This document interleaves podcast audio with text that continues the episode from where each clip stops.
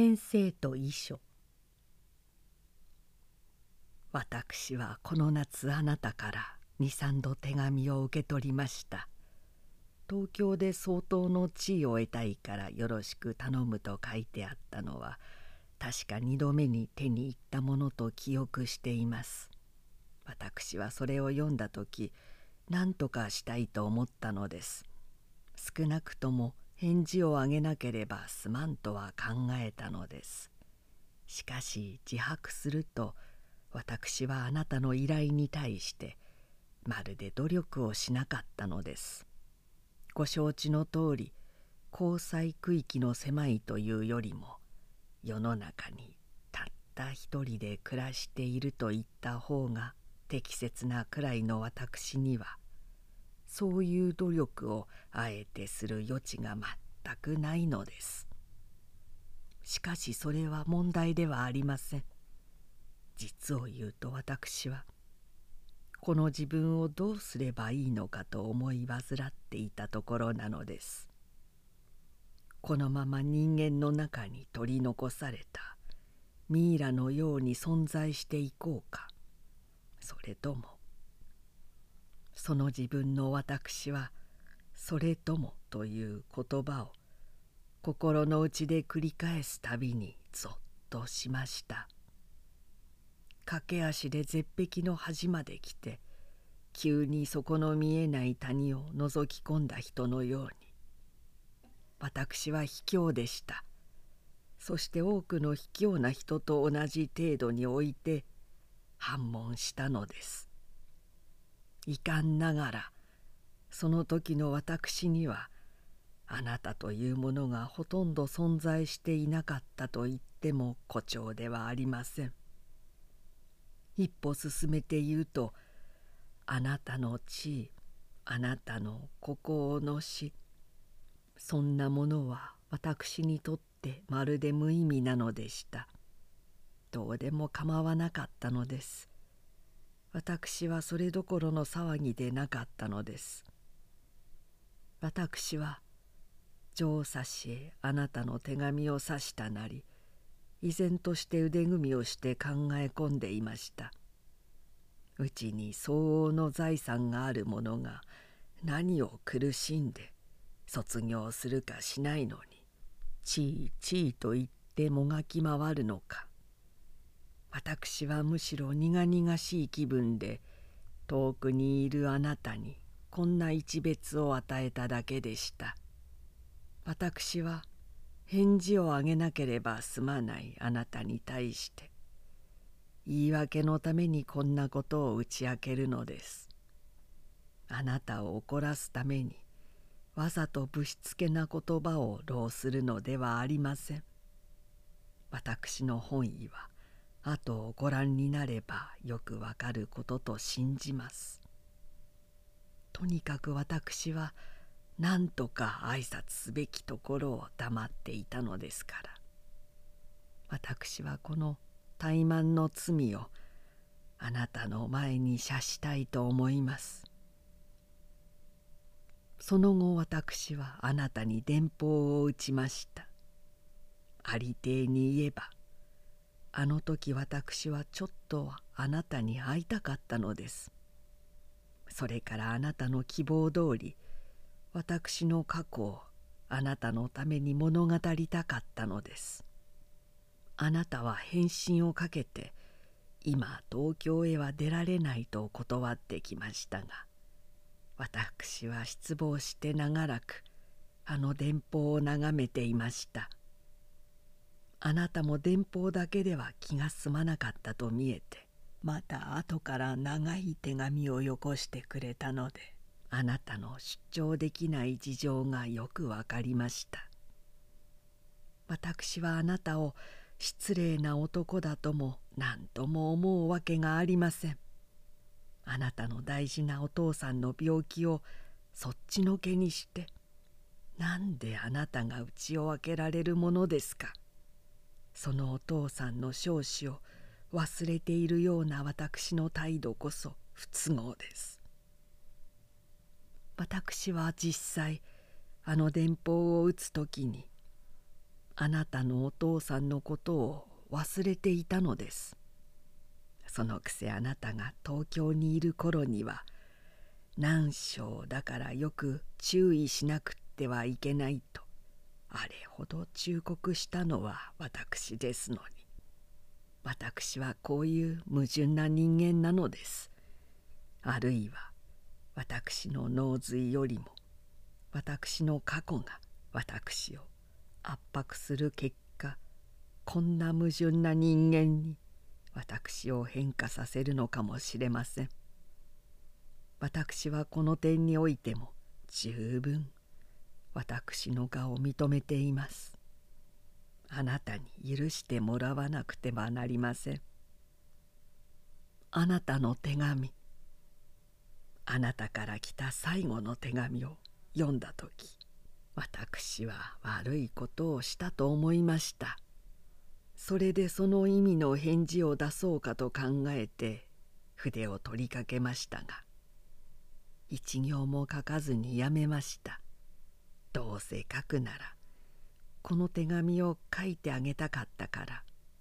そうしてこの手紙を書くにはまだ時期が少し早すぎたからやめにしたのです。私がただ来るに及ばないという簡単な電報を再び打ったのはそれがためです。私はそれからこの手紙を書き出しました。平勢筆を持ちつけない私には自分の思うように事件なり思想なりが運ばないのが重い苦痛でした。私はもう少しであなたに対する私のこの義務を法的するところでした。しかしいくらよそうと思って筆を置いても何にもなりませんでした。私は1時間経たないうちにまた書きたくなりました。あなたから見たらこれが義務の遂行を重んずる私の性格のように思われるかもしれません。私もそれは否みません。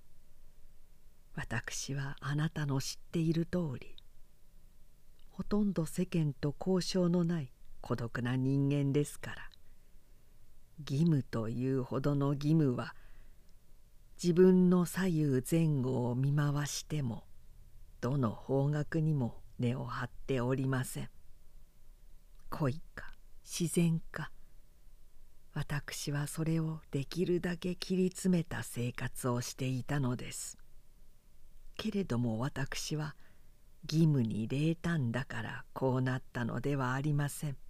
むしろ鋭敏すぎて刺激に耐えるだけの勢力がないからご覧のように消極的な月日を送ることになったのです。だから一旦約束した以上それを果たさないのは大変嫌な心持ちです。私はあなたに対してこの嫌な心持ちを避けるためにでも置いた筆をまた取り上げなければならないのです。その上私は書きたいのです。義務は別として私の過去を書きたいのです。私の過去は私だけの経験だから。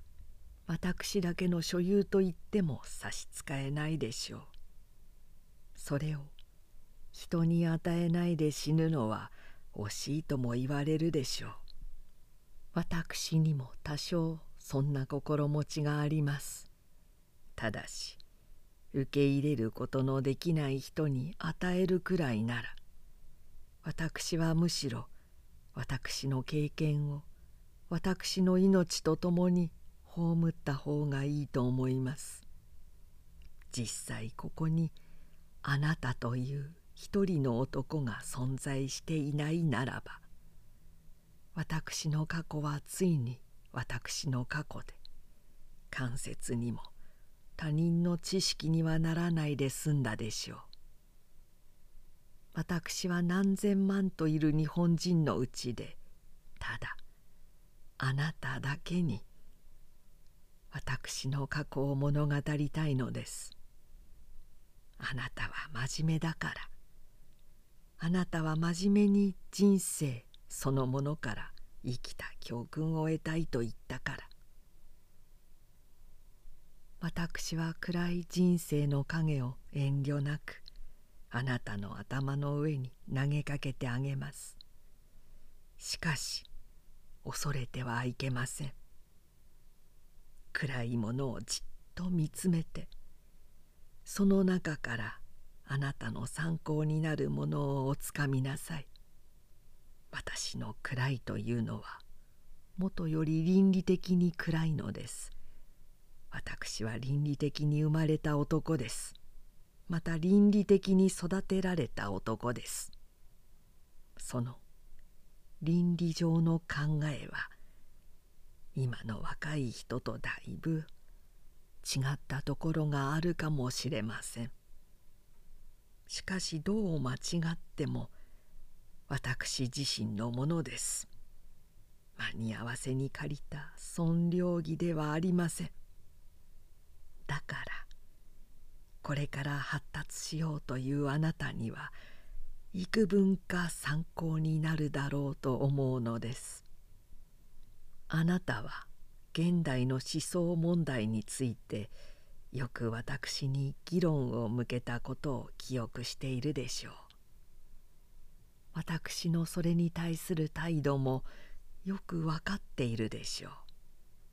私はあなたの意見を軽蔑までしなかったけれども決して尊敬を払いうる程度にはなれなかった。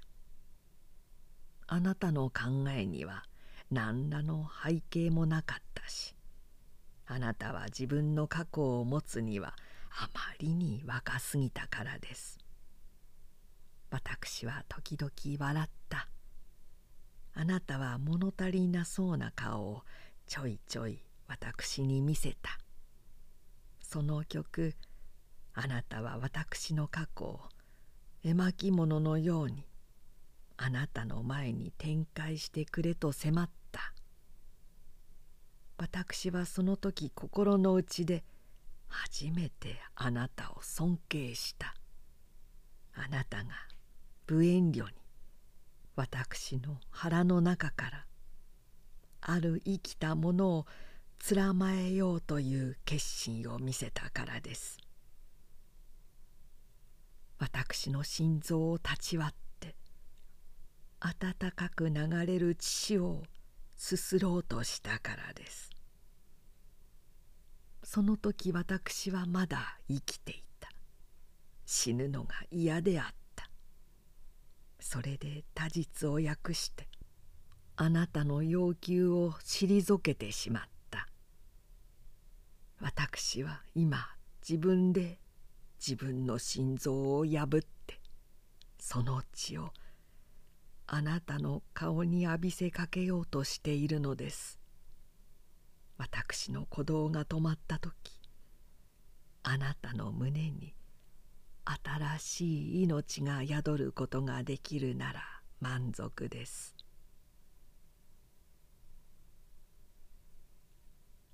私が両親を亡くしたのはまだ私の二十歳にならない自分でした。いつか才があなたに話していたようにも記憶していますが二人は同じ病気で死んだのです。しかも才があなたに不審を起こさせた通りほとんど同時と言っていいくらいに前後して死んだのです。実を言うと父の病気は恐るべき超チフスでした。それがそばにいて看護をした母に伝染したのです。私は二人の間にできたたった一人の男の子でした。うちには相当の財産があったのでむしろ応用に育てられました。私は自分の過去を顧みてあの時両親が死なずにいてくれたなら少なくとも父か母かどっちか片方でいいから生きていてくれたなら私はあの応用な気分を今まで持ち続けることができたろうにと思います。私は二人の後に呆然として取り残されました。私には知識もなく経験もなくまた分別もありませんでした。父の死ぬ時母はそばにいることができませんでした。母の死ぬ時母には父の死んだことさえまだ知らせてなかったのです。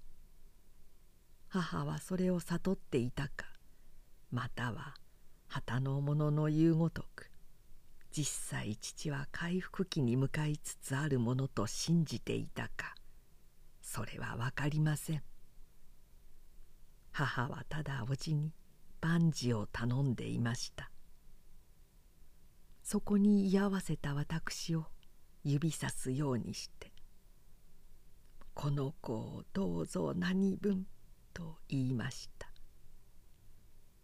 私はその前から両親の許可を得て東京へ出るはずになっていましたので母はそれもついでに言うつもりらしかったのです。それで東京へとだけ付け加えましたらおじがすぐ後を引き取って「よろしい決して心配しないがいい」と答えました。母は強い熱に耐えうる体質の女なんでしたろうか。おじはしっかりしたものだと言って私に向かって母のことを褒めていました。しかしこれが果たして母の遺言であったのかどうだか今考えるとわからないのです。母は無論父のかかった病気の恐るべき名前を知っていたのです。そうして自分がそれに伝染していたことも承知していたのです。けれども自分はきっとこの病気で命を取られるとまで信じていたかどうか。そこになると疑う余地はまだいくらでもあるだろうと思われるのです。その上熱の高い時に出る母の言葉はいかにそれが筋道の通った明らかなものにせよ一向記憶となって母の頭に影さえ残していないことがしばしばあったのです。だからしかしそんなことは問題ではありません。ただこういうふうにものを解きほどいてみたりまたぐるぐる回して眺めたりする癖はもうその自分から私にはちゃんと備わっていたのです。それはあなたにも初めからお断りしておかなければならないと思いますがその実例としては当面の問題に大した関係のないこんな記述がかえって役に立ちはしないかと考えます。あなたの方でもまあそのつもりで読んでください。この性分が倫理的に個人の行為やら動作の上に及んで私は高来ますます人の徳義心を疑うようになったのだろうと思うのです。それが私の反問や苦悩に向かって積極的に大きな力を添えているのは確かですから覚えていてください。話が本筋を外れると分かりにくくなりますからまた後へ引き返しましょう。これでも私はこの長い手紙を書くのに私と同じ地位に置かれた他の人と比べたらあるいは多少落ち着いていやしないかと思っているのです。世の中が眠ると聞こえ出すあの電車の響きももう途絶えました。雨戸の外にはいつの間にか哀れな虫の声が梅雨の秋をまた忍びやかに思い出させるような調子でかすかに泣いています。何も知らない際は次の部屋で無邪気にすやすや寝入っています。私が筆を取ると一時一角が出来上がりつつペンの先でなっています。私はむしろ落ち着いた気分で紙に向かっているのです。不慣れのためにペンが横へそれるかもしれませんが頭が濃乱して筆がしどろに走るのではないように思います。とにかくたった一人取り残された私は母の言いつけ通りこの叔父を頼るより他に道はなかったのです。叔父はまた一切を引き受けてすべての世話をしてくれました。そうして私を私の希望する東京へ出られるように取り計らってくれました。私は東京へ来て高等学校へ入りました。その時の高等学校の生徒は今よりもよほど殺伐でそやでした。私の知った者に夜職人と喧嘩をして相手の頭へ下駄で傷を負わせたのがありました。それが酒を飲んだ挙句のことなので夢中に殴り合いをしている間に学校の聖望をとうとう向こうの者に取られてしまったのです。ところがその帽子の裏には当人の名前がちゃんとひし形の白い切れの上に書いてあったのです。それでことが面倒になってその男はもう少しで警察から学校へ紹介されるところでした。しかし友達がいろいろと骨を折ってついに表沙汰にせずに済むようにしてやりました。こんな乱暴な行為を上品な今の空気の中に育ったあなた方に聞かせたら定めてバカバカしい感じを起こすでしょう。私も実際バカバカしく思います。しかし彼らは今の学生にない一種失朴な点をその代わりに持っていたのです。当時私の月々おじからもらっていた金はあなたが今お父さんから送ってもらう学士に比べるとはるかに少ないものでした。無論物価も違いましょうが。それでいて私は少しの不足も感じませんでした。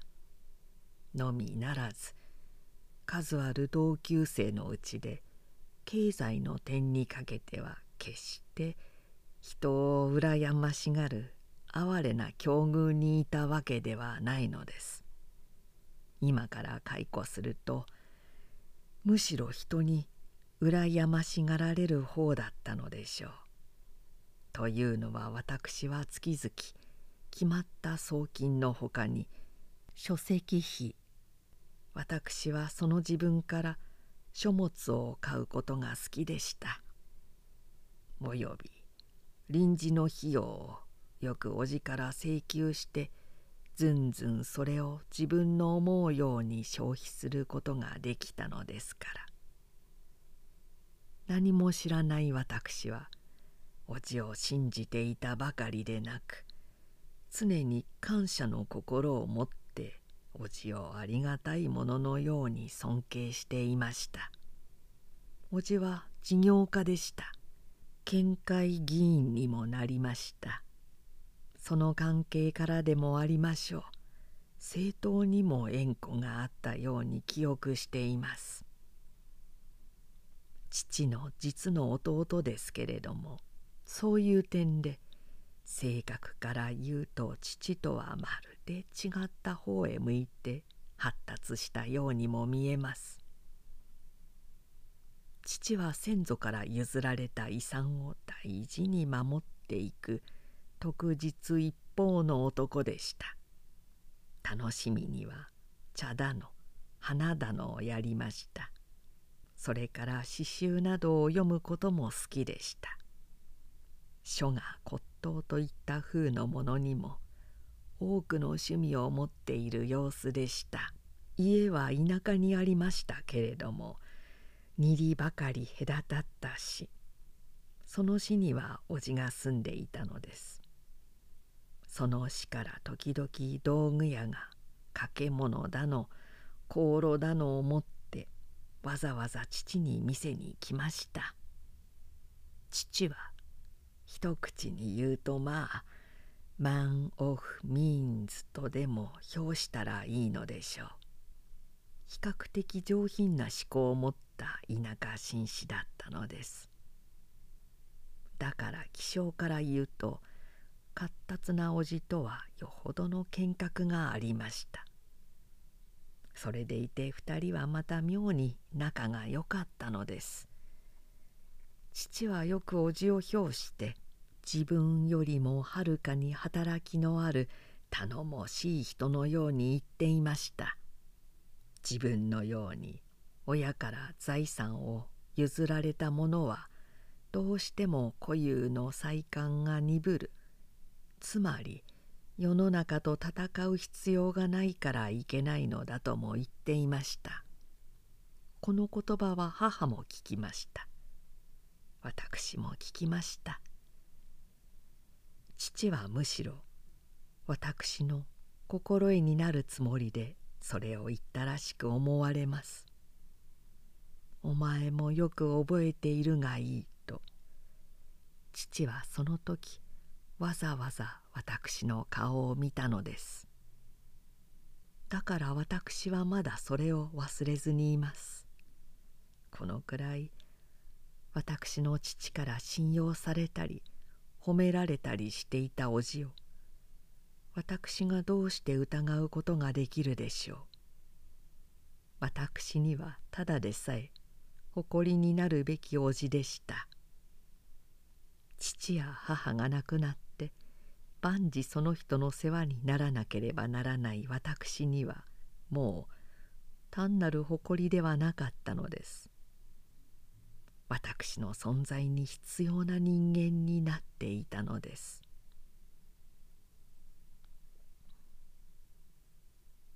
私が夏休みを利用して初めて国へ帰った時両親の死に絶えた私の住まいには新しい主人として叔父夫婦が入れ替わって住んでいました。これは私が東京へ出る前からの約束でした。たった一人取り残された私が家にいない以上そうでもするより他に仕方がなかったのです。叔父はその頃市にあるいろいろな会社に関係していたようです。業務の都合から言えば今までの居宅に寝起きする方が二里も隔った私の家に移るよりはるかに便利だと言って笑いました。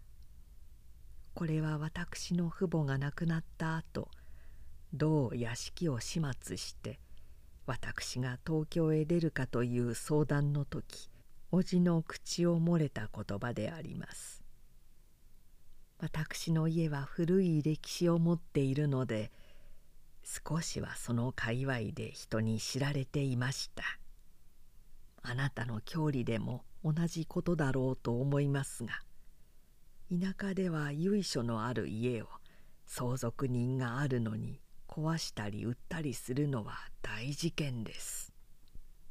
今の私ならそのくらいのことは何とも思いませんがその頃はまだ子供でしたから東京へは出たしうちはそのままにしておかなければならず甚だ処置に苦しんだのです。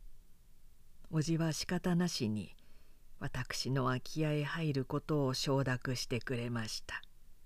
しかし市の方にある住まいもそのままにしておいて両方の間を行ったり来たりする便宜を与えてもらわなければ困ると言いました。私にもとより意義のありようはずがありません。私はどんな条件でも東京へ出られればいいくらいに考えていたのです。子供らしい私はふるさとを離れてもまだ心の目で懐かしげにふるさとの家を望んでいました。もとよりそこにはまだ自分の帰るべき家があるという旅人の心で望んでいたのです。休みが来れば帰らなくてはならないという気分はいくら東京を恋しがって出てきた私にも力強くあったのです。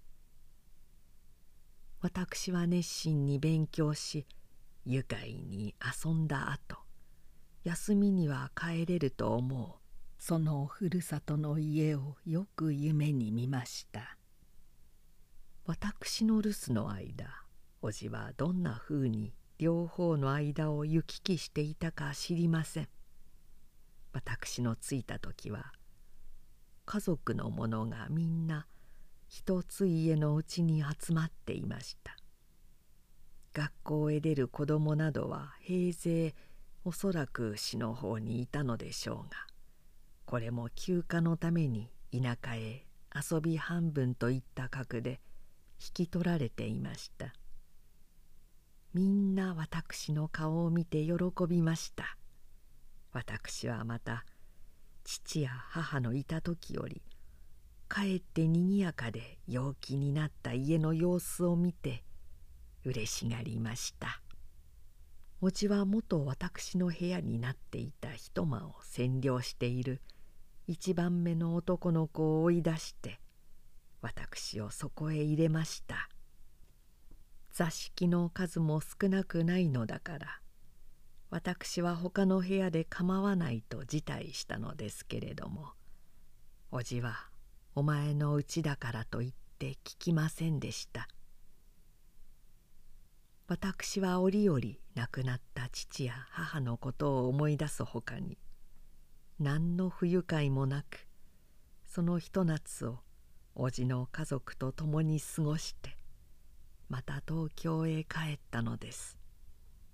ただ一つその夏の出来事として私の心にむしろ薄暗い影を投げたのはおじ夫婦が口をそろえてまだ高等学校へ入ったばかりの私に結婚を勧めることでした。それは前後でちょうど34回も繰り返されたでしょう。私も初めはただその突然なのに驚いただけでした。二度目にははっきり断りました。三度目にはこっちからとうとうその理由を反問しなければならなくなりました。彼らの周囲は単管でした。早く嫁をもらってここの家へ帰ってきて亡くなった父の後を相続しろというだけなのです。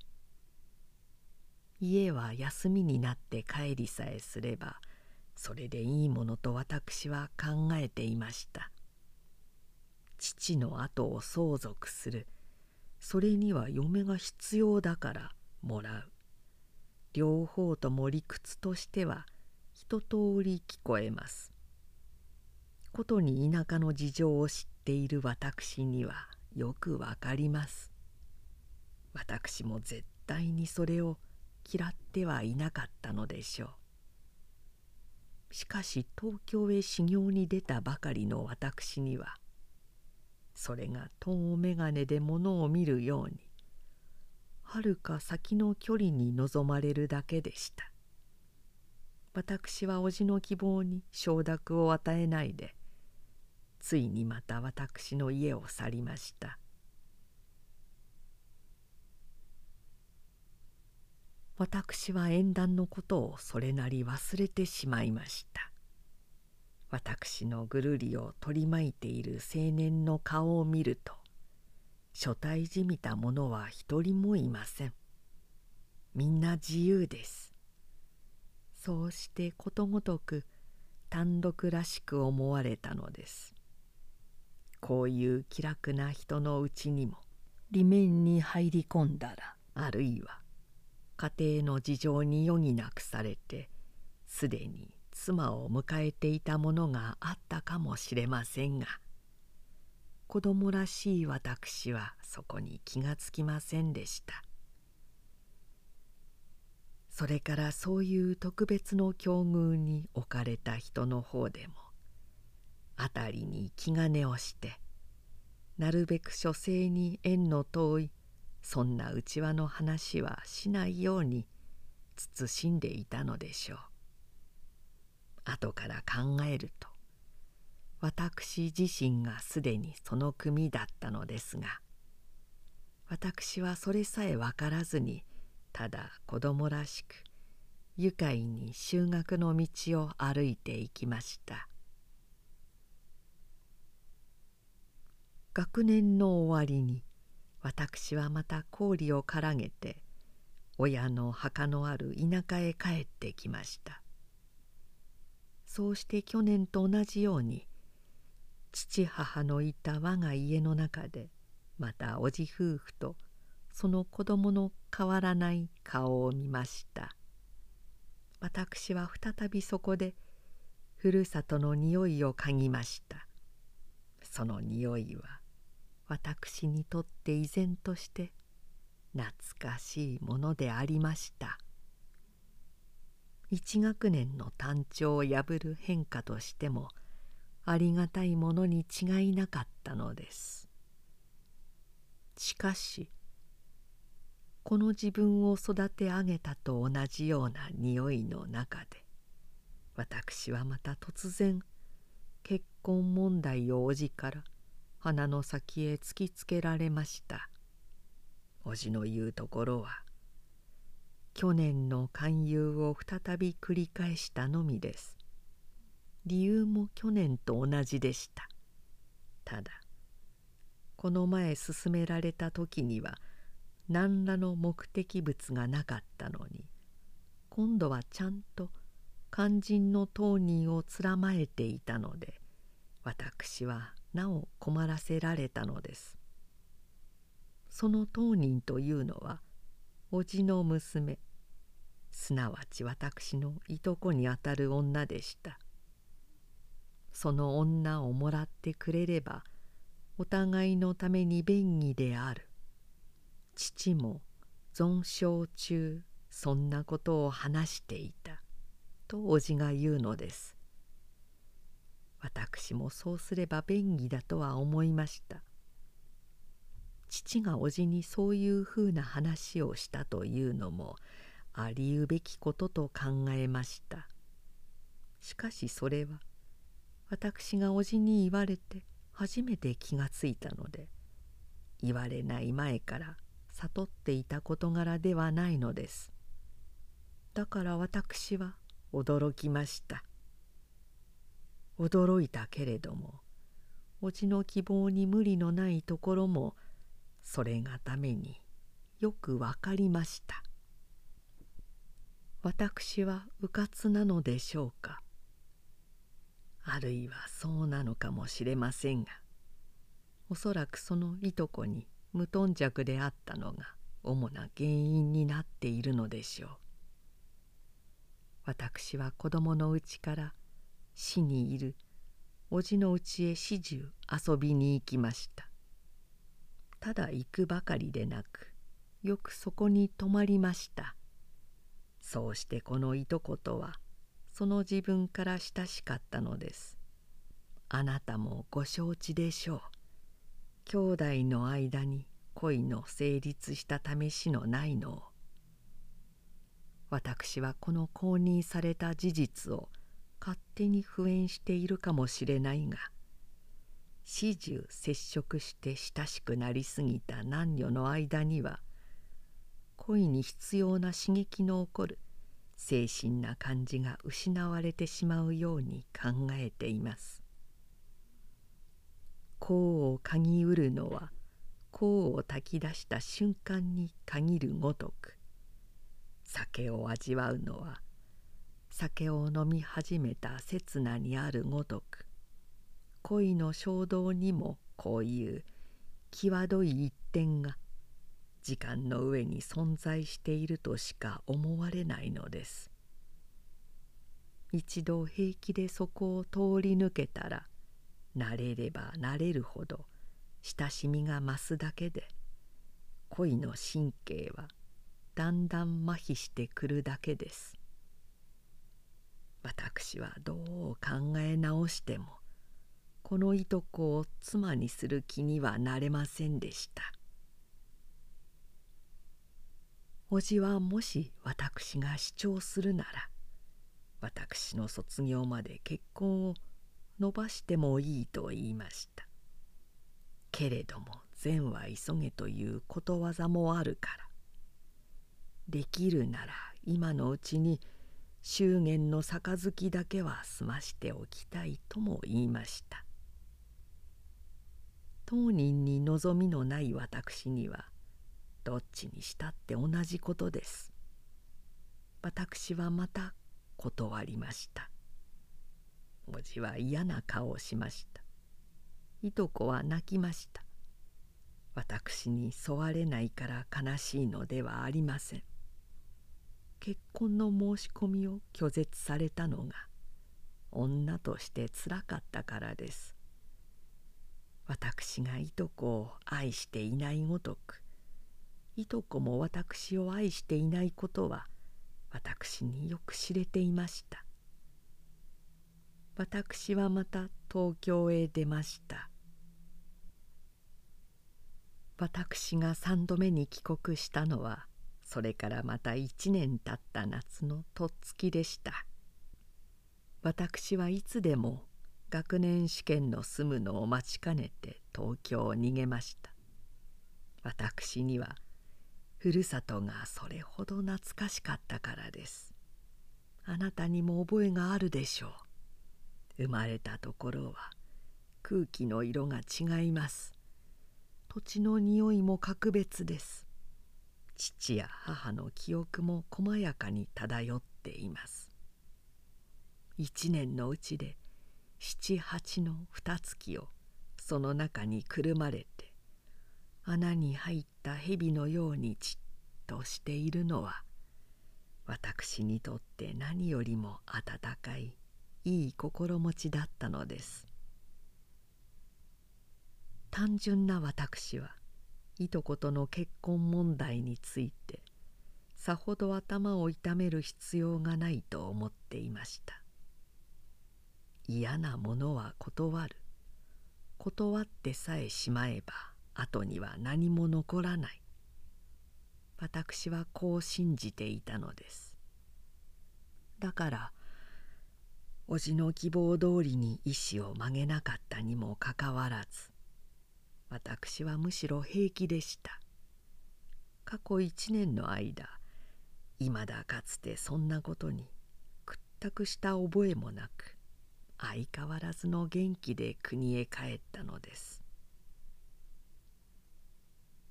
ところが帰ってみると叔父の態度が違っています。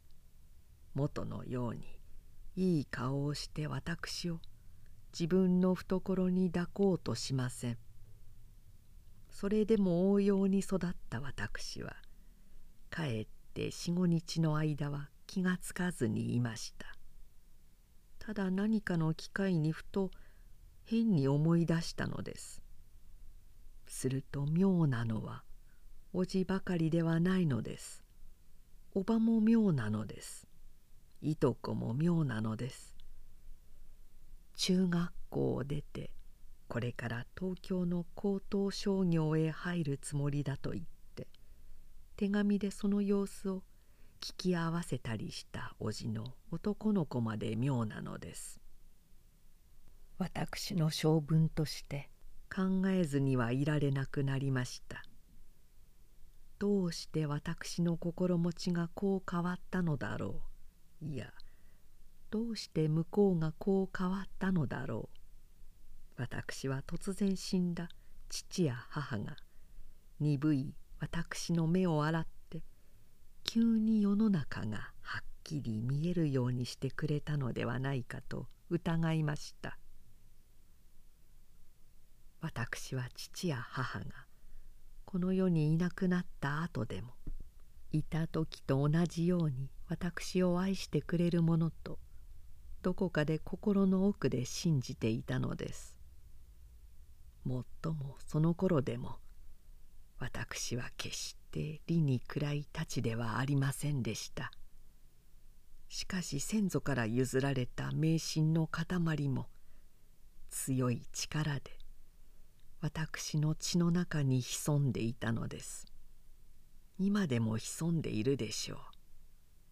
私はたった一人山へ行って父母の墓の前にひざまずきました。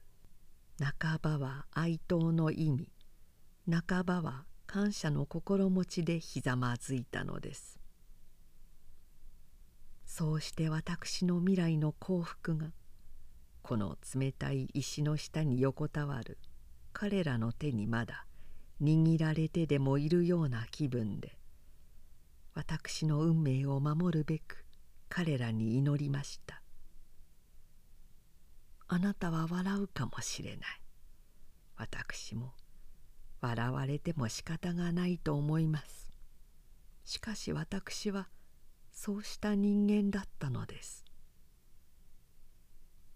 私の世界は棚心を翻すように変わりました。もっともこれは私にとって初めての経験ではなかったのです。私が十六七の時でしたろう。初めて世の中に美しいものがあるという事実を発見した時には一度にはっと驚きました。何べんも自分の目を疑って何べんも自分の目をこすりました。そうして心の内で「ああ美しい」と叫びました。十六七といえば男でも女でも俗に言う色気のつく頃です。色気のついた私は世の中にある美しいものの代表者として初めて女を見ることができたのです。今までその存在に少しも気のつかなかった異性に対してめくらの目がたちまち開いたのです。それ以来私の天地は全く新しいものとなりました。私が叔父の態度に心づいたのも全くこれと同じなんでしょう。唖然として心づいたのです。何の予感も準備もなく不意に来たのです。不意に彼と彼の家族が今までとはまるで別物のように私の目に映ったのです。私は驚きました。そうしてこのままにしておいては自分の行く先がどうなるかわからないという気になりました。私は今までおじ任せにしておいた家の財産について詳しい知識を得なければ死んだ父母に対してすまないという気を起こしたのです。おじは忙しい体だと自称するごとく毎晩同じところに寝泊まりはしていませんでした。2日家へ帰ると3日は死の方で暮らすといったふうに両方の間を行き来してその日その日を落ち着きのない顔で過ごしていました。そうして忙しいという言葉を口癖のように使いました。何の疑いも起こらない時は私も実際に忙しいのだろうと思っていたのです。それから。忙しがらなくては統制流でないのだろうと皮肉にも解釈していたのです。けれども財産のことについて時間のかかる話をしようという目的ができた目でこの忙しがる様子を見るとそれが単に私を避ける口実としか受け取れなくなってきたのです。私は容易に叔父をつらまえる機会を得ませんでした。私は叔父が死の方に妾を持っているという噂を聞きました。私はその噂を昔中学の同級生であったある友達から聞いたのです。妾を置くぐらいのことはこの叔父として少しも怪しむに足らないのですが父の生きているうちにそんな評判を耳に入れた覚えのない私は驚きました。友達はその他にもいろいろ叔父についての噂を語って聞かせました。一時事業で失敗しかかっていたように人から思われていたのにこの23年来また急に盛り返してきたというのもその一つでした。しかも私の疑惑を強く染めつけたものの一つでした。私はとうとう叔父と談判を開きました。談判というのは少し不穏当かもしれませんが話の成り行きから言うとそんな言葉で形容するよりほかに道のないところへ自然の調子が落ちてきたのです。叔父はどこまでも私を子供扱いにしようとします。私はまた初めから猜疑の目で叔父に対しています。穏やかに解決のつくはずはなかったのです。遺憾ながら私は今その談判の顛末を詳しくここに書くことのできないほど先を急いでいます。実を言うと私はこれより以上にもっと大事なものを控えているのです。私のペンは早くからそこへたどり着きたがっているのをやっとのことで押さえつけているくらいです。あなたに会って静かに話す機会を永久に失った私は筆を取るすべになれないばかりでなくたっとい時間を惜しむという意味からして書きたいことも省かなければなりません。あなたはまだ覚えているでしょう。私がいつかあなたに作りつけの悪人が世の中にいるものではないと言ったことを多くの善人がいざという場合に突然悪人になるのだから油断してはいけないと言ったことを。あの時あなたは私に興奮していると注意してくれました。そうしてどんな場合に善人が悪人に変化するのかと尋ねました。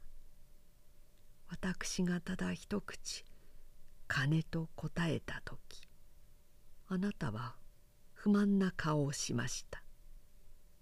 私はあなたの不満な顔をよく記憶しています。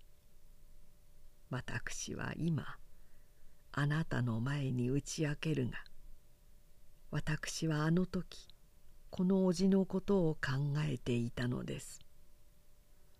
普通の者が金を見て急に悪人になる例として世の中に信用するに足る者が存在しえない例として憎悪とともに私はこの叔父を考えていたのです。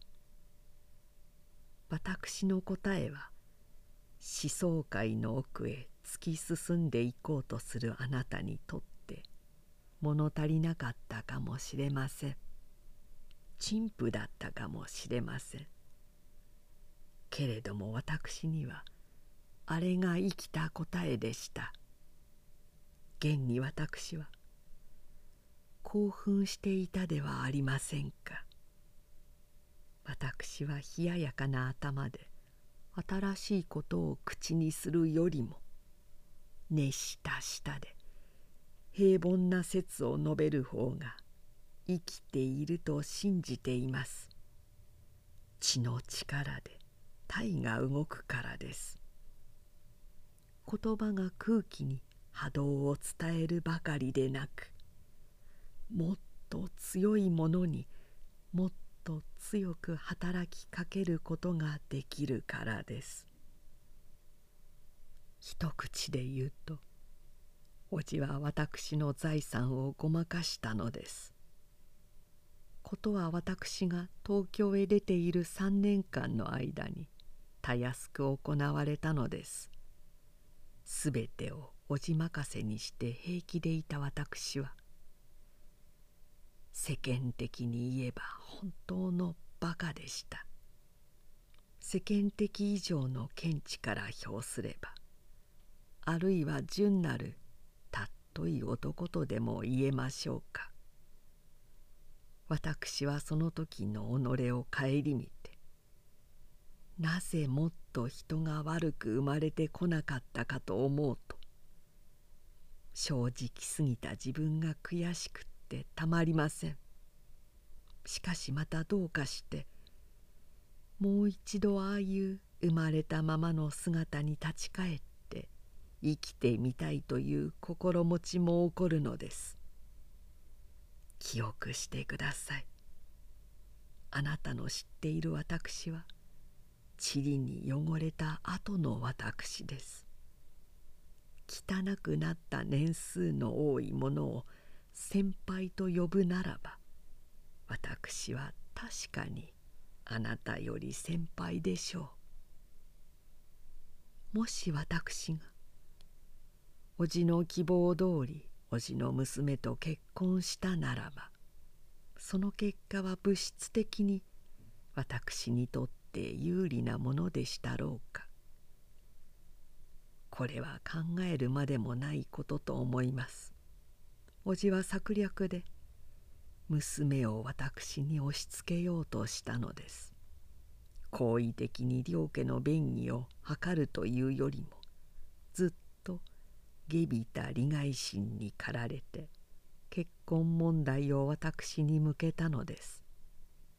私はいとこを愛していないだけで嫌ってはいなかったのですが後から考えてみるとそれを断ったのが私には多少の愉快になると思います。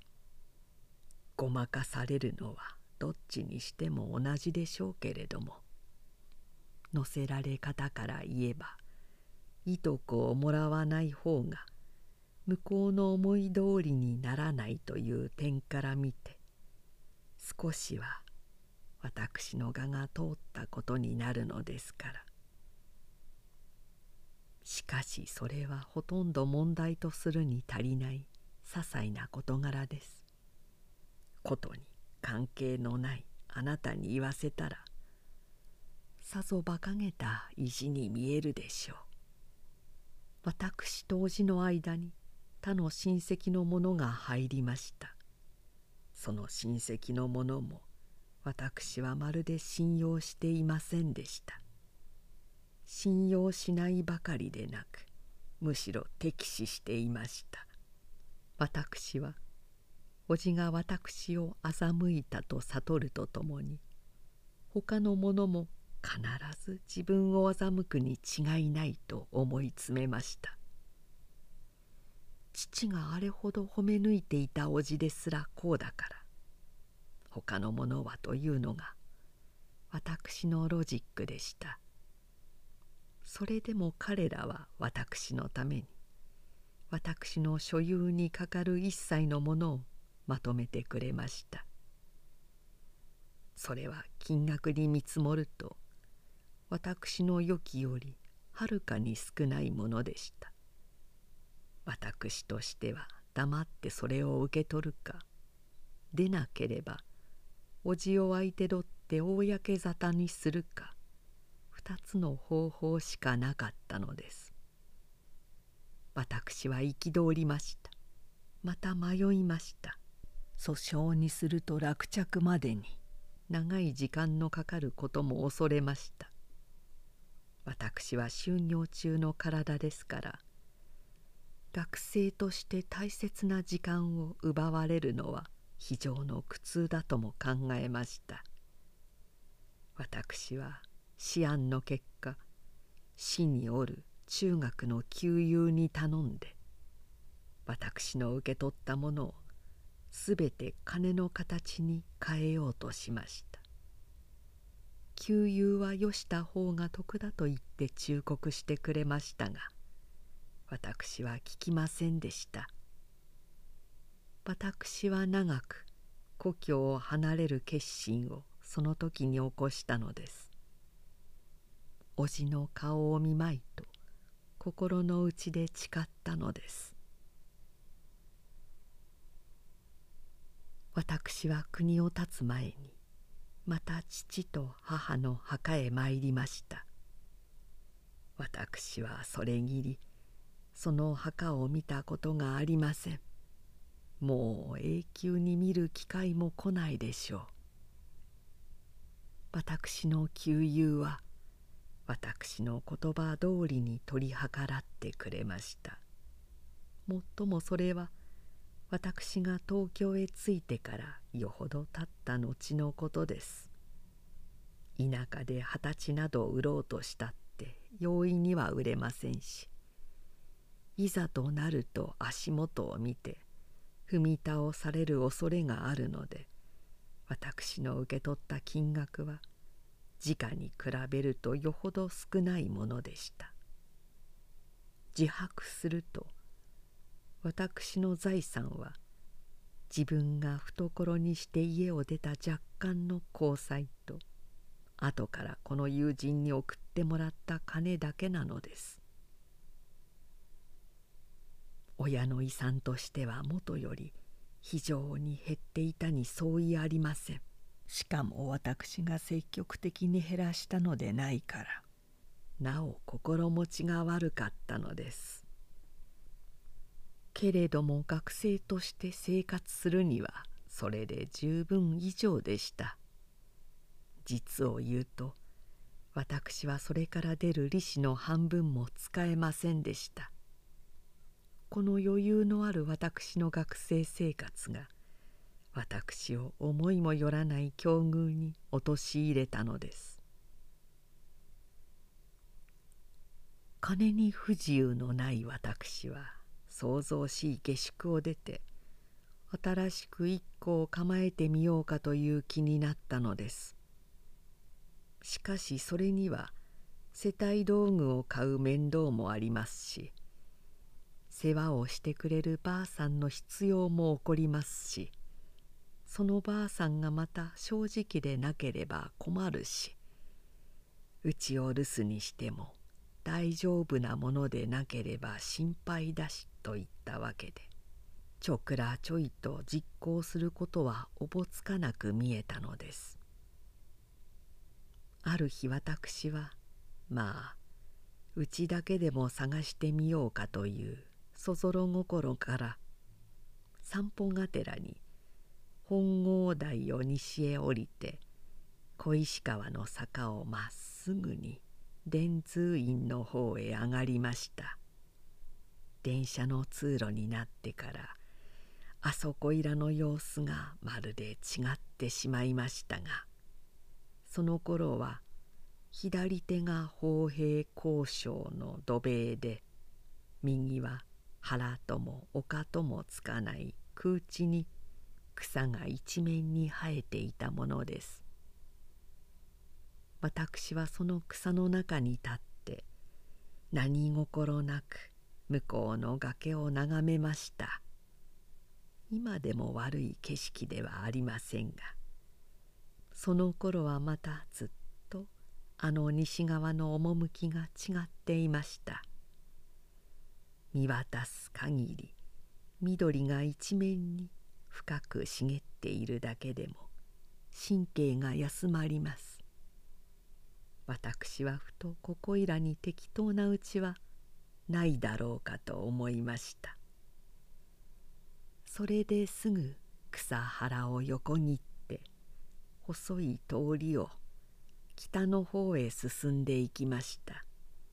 いまだにいい町になりきれないでガタピシしているあの辺の家並みはその自分のことですから随分汚らしいものでした。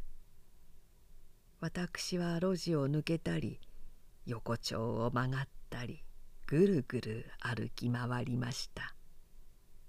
しまいに駄菓子屋のかみさんにここいらにこじんまりした菓子屋はないかと尋ねてみました。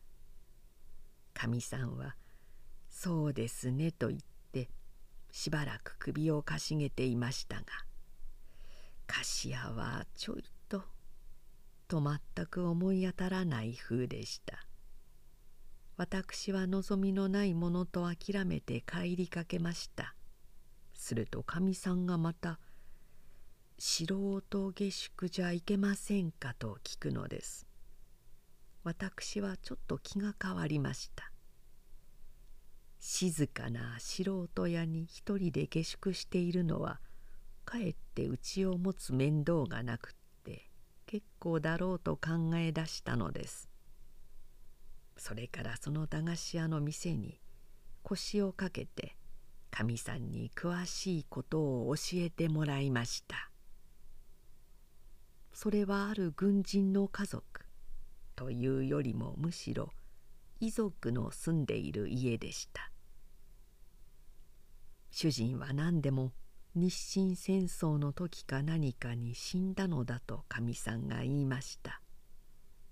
一年ばかり前までは市ヶ谷の士官学校のそばとかに住んでいたのだが馬屋などがあって屋敷が広すぎるのでそこを売り払ってここへ引っ越してきたけれども部人で寒しくって困るから相当の人があったら世話をしてくれと頼まれていたのだそうです。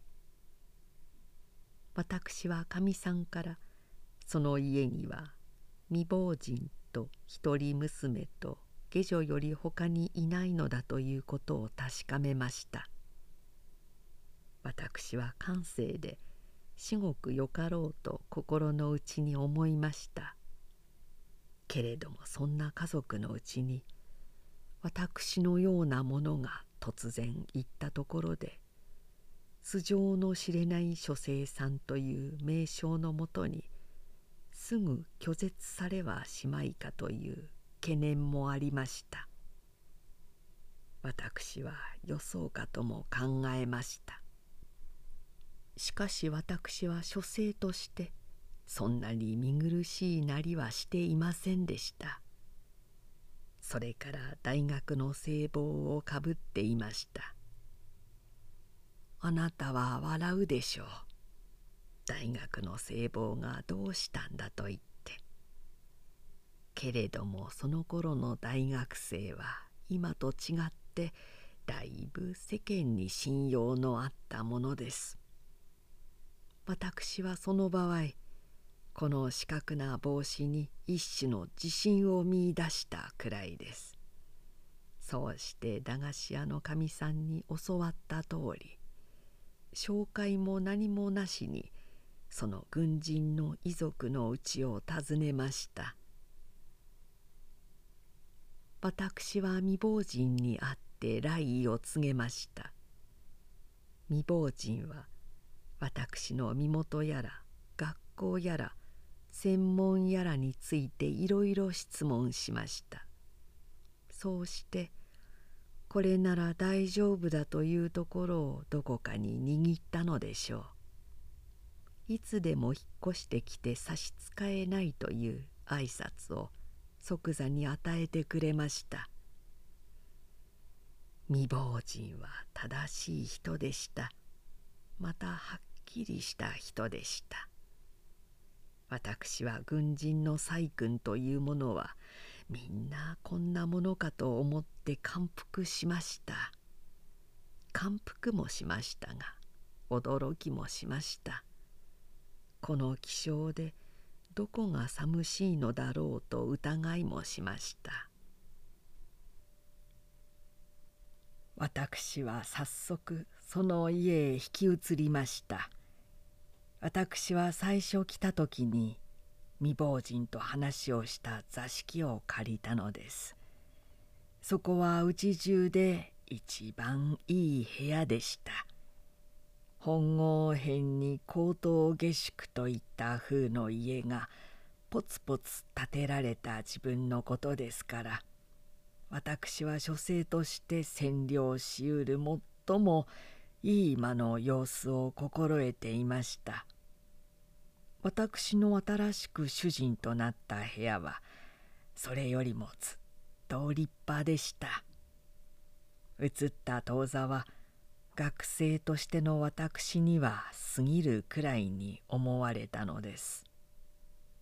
部屋の広さは8畳でした。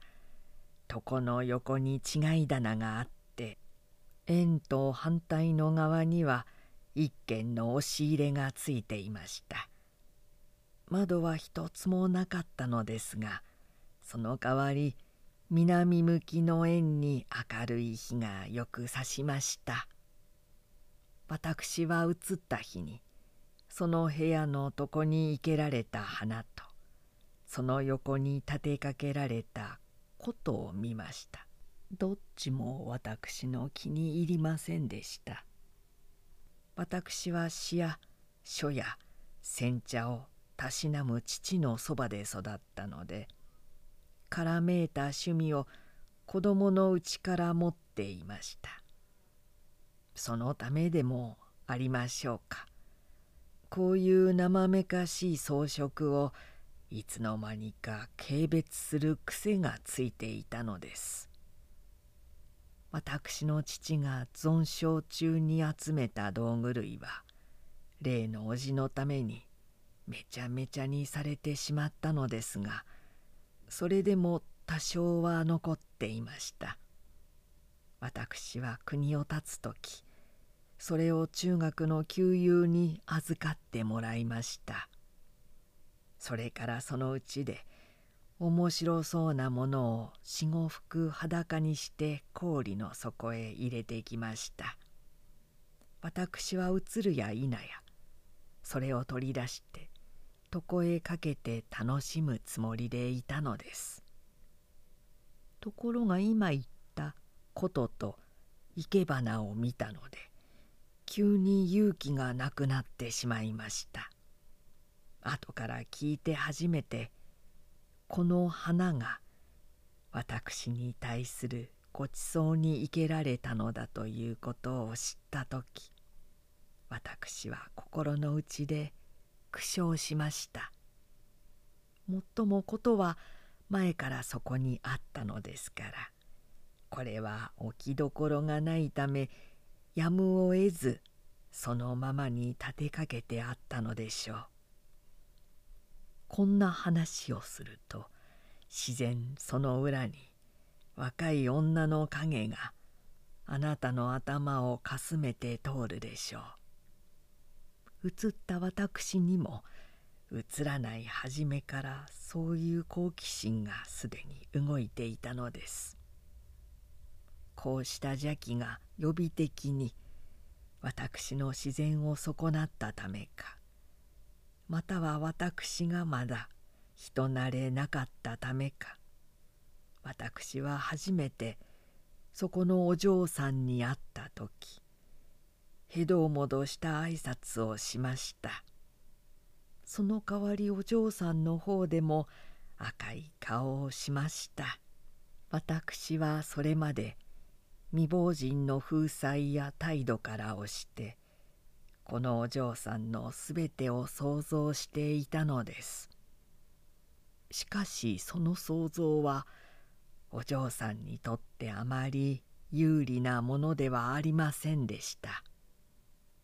軍人の細君だからああなのだろう。その細君の娘だからこうだろうといった順序で私の推測はだんだん伸びていきました。ところがその推測がお嬢さんの顔を見た瞬間にことごとく打ち消されました。そうして私の頭の中へ今まで想像も及ばなかった異性の匂いが新しく入ってきました。私はそれから床の正面に生けてある花が嫌でなくなりました。同じ床に立てかけてあることも邪魔にならなくなりました。その花はまた規則正しくしおれる頃になると生け替えられるのです。こともたびたび鍵の手に折れ曲がった筋飼いの部屋に運び去られるのです。私は自分の居間で机の上に頬杖をつきながらそのことの音を聞いていました。私にはそのことが上手なのか下手なのかよくわからないのです。けれどもあまり込み入った手を引かないところを見ると上手なのじゃなかろうと考えました。まあ生け花の程度ぐらいなものだろうと思いました。花なら私にもよくわかるのですがお嬢さんは決してうまい方ではなかったのです。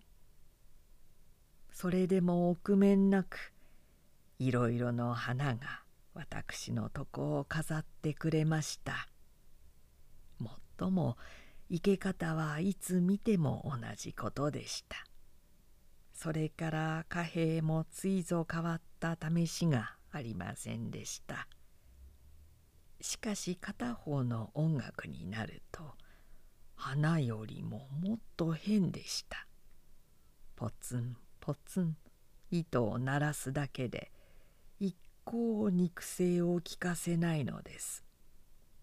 歌わないのではありませんがまるで内緒話でもするように小さな声しか出さないのです。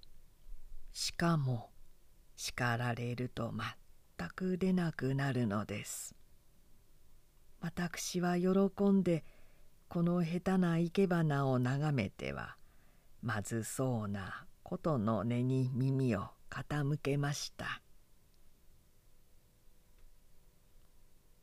私の気分は国を立つ時すでに遠征的になっていました。人は頼りにならないものだという観念がその時骨の中まで染み込んでしまったように思われたのです。私は私の敵視する叔父だの叔母だのその他の親戚だのをあたかも人類の代表者のごとく考え出しました。汽車へ乗ってさえ隣の者の様子をそれとなく注意し始めました。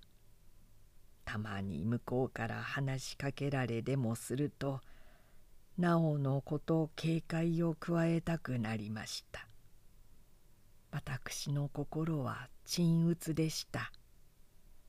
鉛を飲んだように重苦しくなることが時々ありました。それでいて私の神経は今言ったごとくに鋭く尖ってしまったのです。私が東京へ来て下宿を出ようとしたのもこれが大きな原因になっているように思われます。金に不自由がなければこそ一向構えてみる気にもなったのだといえばそれまでですが元の通りの私ならばたとえ懐に余裕ができても好んでそんな面倒な真似はしなかったでしょう。私は小石川へ引き移ってからも当分この緊張した気分にくつろぎを与えることができませんでした。私は自分で自分が恥ずかしいほどきょときょと周囲を見回していました。不思議にもよく働くのは頭と目だけで口の方はそれと反対にだんだん動かなくなってきました。私はうちの者の様子を猫のようによく観察しながら黙って机の前に座っていました。時々は彼らに対して気の毒だと思うほど私は油断のない注意を彼らの上に注いでいたのです。俺は物を盗まない巾着切り見たようなものだ。私はこう考えて自分が嫌になることさえあったのです。あなたは定めて変に思うでしょう。その私がそこのお嬢さんをどうして救う余裕を持っているか。そのお嬢さんの下手な生け花をどうして嬉しがって眺める余裕があるか。同じく下手なその人のことをどうして喜んで聞く余裕があるか。そう質問された時私はただ両方とも事実であったのだから事実としてあなたに教えてあげるというより他に仕方がないのです。解釈は頭のあるあなたに任せるとして私はただ一言付け足しておきましょう。私は金に対して人類を疑ったけれども愛に対してはまだ人類を疑わなかったのです。だから人から見ると変なものでもまた自分で考えてみて矛盾したものでも私の胸の中では平気で両立していたのです。私は未亡人のことを常に奥さんと言っていましたからこれから未亡人と呼ばずに奥さんと言います。奥さんは私を静かな人おとなしい男と評しました。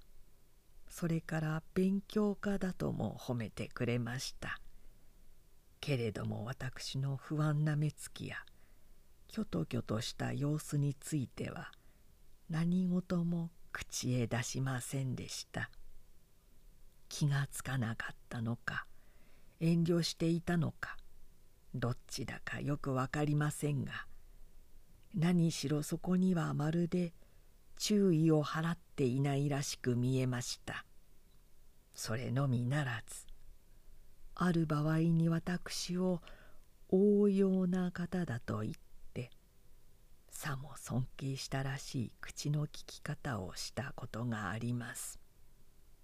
その時正直な私は少し顔をあからめて向こうの言葉を否定しました。すると奥さんは「あなたは自分で気がつかないからそうおっしゃるんです」と真面目に説明してくれました。奥さんは初め私のような書生を家へ置くつもりではなかったらしいのです。どこかの役所へ勤める人か何かに座敷を貸す了見で近所の者に終戦を頼んでいたらしいのです。防給が豊かでなくってやむを得ず素人屋に下宿するくらいの人だからという考えがそれで前方から奥さんの頭のどこかに入っていたのでしょう。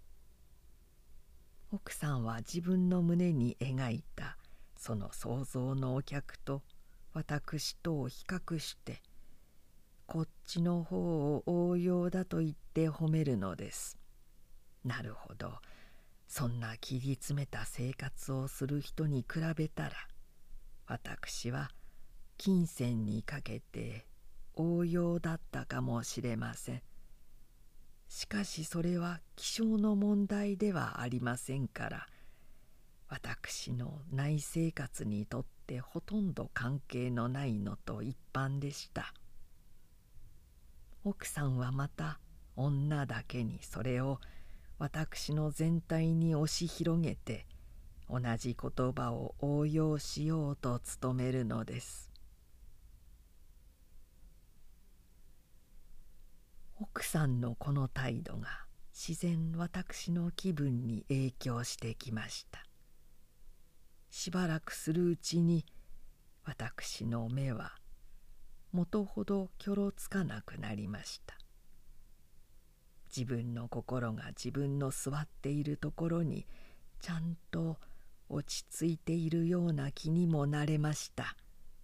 要するに奥さんはじめうちの者が悲願だ私の目や疑い深い私の様子に天から取り合わなかったのが私に大きな幸福を与えたのでしょう。私の神経は相手から照り返してくる反射のないためにだんだん静まりました。奥さんは心得のある人でしたからわざと私をそんなふうに取り扱ってくれたものとも思われますしまた自分で公言するごとく実際私を応用だと観察していたのかもしれません。私の骨折き方は頭の中の現象でそれほど外へ出なかったようにも考えられますから。あるいは奥さんの方でごまかされていたのかも分かりません。私の心が静まるとともに私はだんだん家族の者と接近してきました。奥さんともお嬢さんとも冗談を言うようになりました。茶を入れたからといって向こうの部屋へ呼ばれる日もありました。また私の方で菓子を買ってきて2人をこっちへ招いたりする晩もありました。私は急に交際の区域が増えたように感じました。それがために大切な勉強の時間を潰されることも何度となくありました。不思議にもその妨害が私には一向邪魔にならなかったのです。奥さんはもとより暇人でした。お嬢さんは学校へ行く上に花だのことだのを習っているんだから。定めて忙しかろうと思うとそれがまた案外なものでいくらでも時間に余裕を持っているように見えました。それで3人は顔さえ見ると一緒に集まって世間話をしながら遊んだのです。私を呼びに来るのは大抵お嬢さんでした。お嬢さんは縁側を直角に曲がって私の部屋の前に立つこともありますし茶の間を抜けて次の部屋の襖の陰から姿を見せることもありました。お嬢さんはそこへ来てちょっと止まります。それからきっと私の名を呼んで「ご勉強」と聞きます。私は大抵難しい書物を机の前に開けてそれを見つめていましたから。旗で見たらさぞ勉強家のように見えたのでしょう。しかし実際を言うとそれほど熱心に書物を研究してはいなかったのです。ページの上に目はつけていながらお嬢さんの呼びに来るのを待っているくらいなものでした。待っていて来ないと仕方がないから私の方で立ち上がるのです。そうして向こうの部屋の前へ行ってこっちから「ご勉強ですか?」と聞くのです。お嬢さんの部屋は茶の間と続いた六畳でした。奥さんはその茶の間にいることもあるしまたお嬢さんの部屋にいることもありました。つまりこの2つの部屋は仕切りがあってもないと同じことで親子2人が行ったり来たりしてどっちつかずに占領していたのです。私が外から声をかけると「お入んなさい」と答えるのはきっと奥さんでした。お嬢さんはそこにいてもめったに返事をしたことがありませんでした。時たまお嬢さん一人で用があって私の部屋へ入ったついでにそこに座って話し込むような場合もそのうちに出てきました。そういう時には私の心が妙に不安に侵されてくるのです。そうして若い女とただ差し向かいで座っているのが不安なのだとばかりは思えませんでした。私はなんだかそわそわしだすのです。自分で自分を裏切るような不自然な態度が私を苦しめるのです。しかし相手の方はかえって平気でした。これがことをさらうのに声さえろくに出せなかった。あの女かしらと疑われるくらい恥ずかしがらないのです。あまり長くなるので茶の間から母に呼ばれても「はい」と返事をするだけで容易に腰を上げないことさえありました。それでいてお嬢さんは決して子供ではなかったのです。私の目にはよくそれが分かっていました。よくわかるように振る舞ってみせる痕跡さえ明らかでした。私はお嬢さんの立った後でほっと一息するのです。それと同時に物足りないようなまたすまないような気持ちになるのです。私は女らしかったのかもしれません。今の青年のあなた方から見たらなおそう見えるでしょう。しかしその頃の私たちは大抵そんなものだったのです。奥さんはめったに外出したことがありませんでした。たまにうちを留守にする時でもお嬢さんと私を二人切り残していくようなことはなかったのです。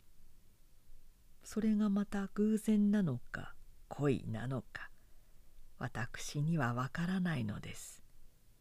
私の口から言うのは変ですが奥さんの様子をよく観察しているとなんだか自分の娘と私と接近させたがっているらしくも見えるのです。それでいってある場合には私に対して暗に警戒するところもあるようなのですから初めてこんな場合に出会った私は時々心持ちを悪くしました。私は奥さんの態度をどっちかに片付けてもらいたかったのです。頭の働きから言えばそれが明らかな矛盾に違いなかったのです。しかし叔父に欺かれた記憶のまだ新しい私はもう一歩踏み込んだ疑いを差し挟まずにはいられませんでした。私は奥さんのこの態度のどっちかが本当でどっちかが偽りだろうと推定しました。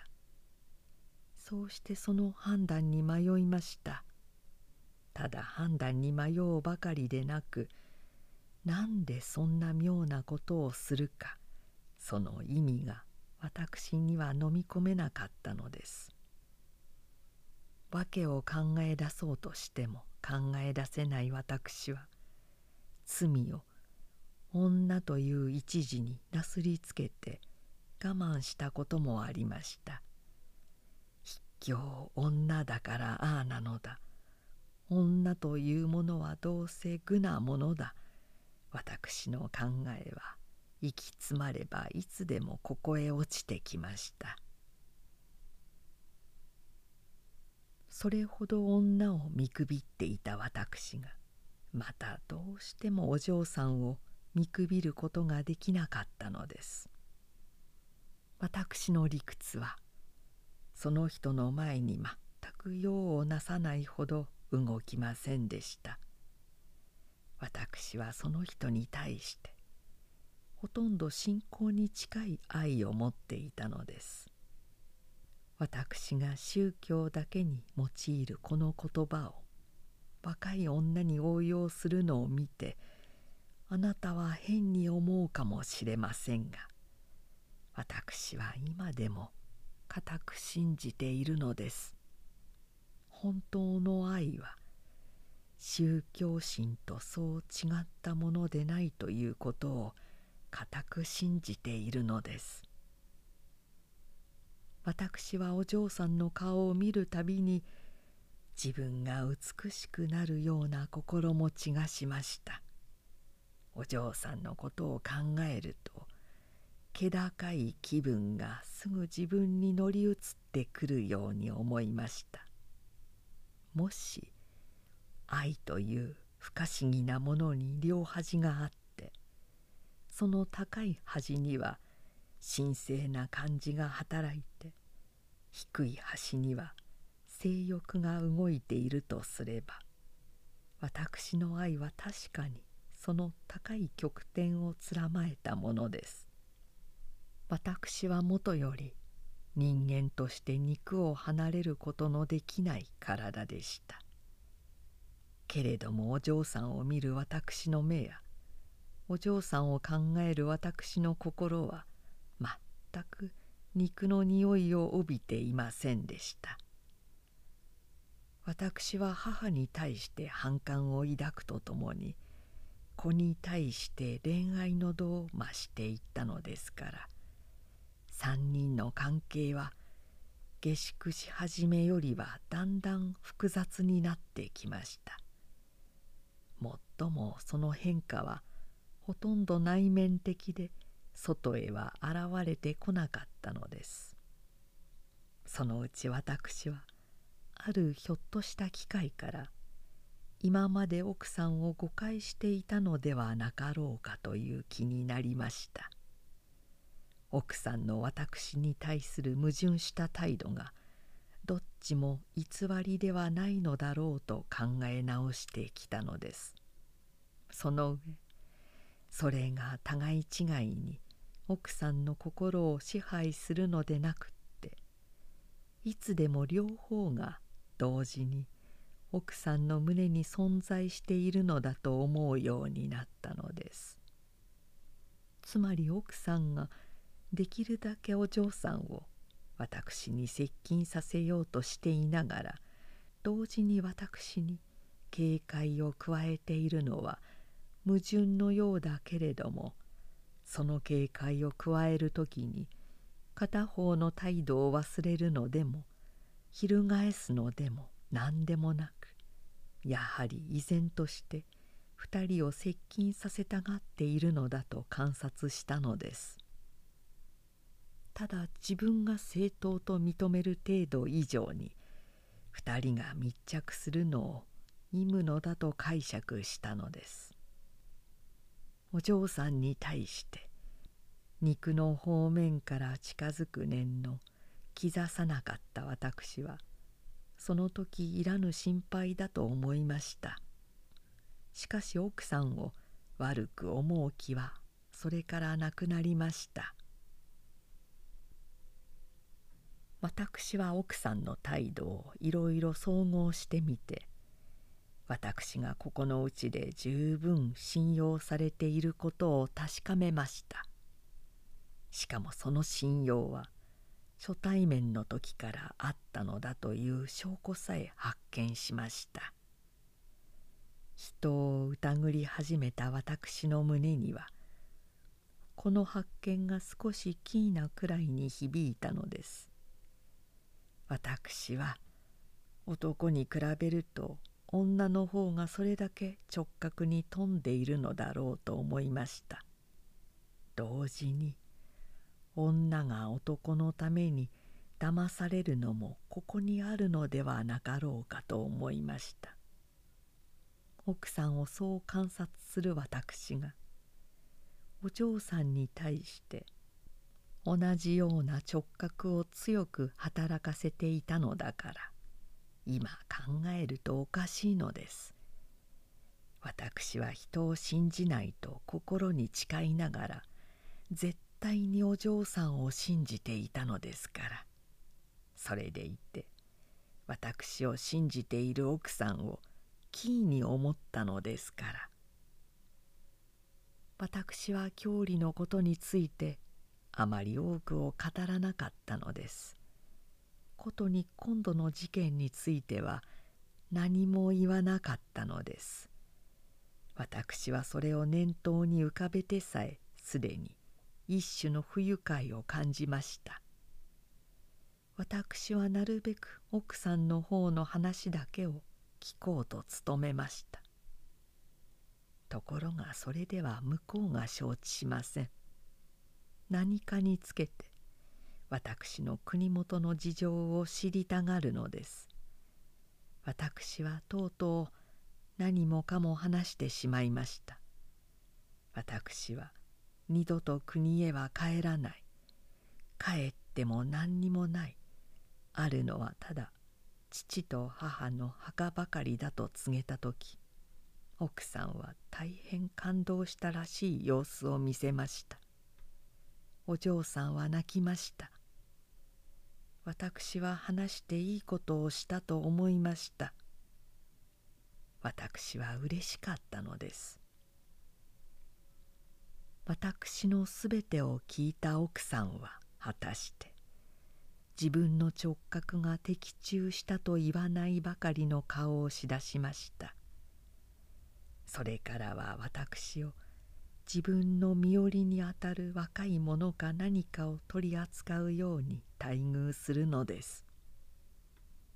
私は腹も立ちませんでした。むしろ愉快に感じたぐらいです。ところがそのうちに私の猜疑心がまた起こってきました。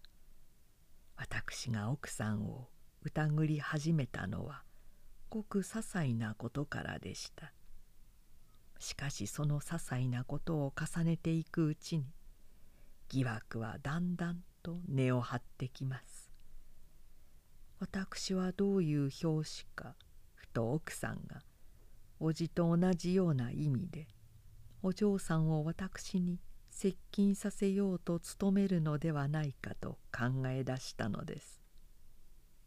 すると今まで親切に見えた人が急に狡猾な策略家として私の目に映じてきたのです。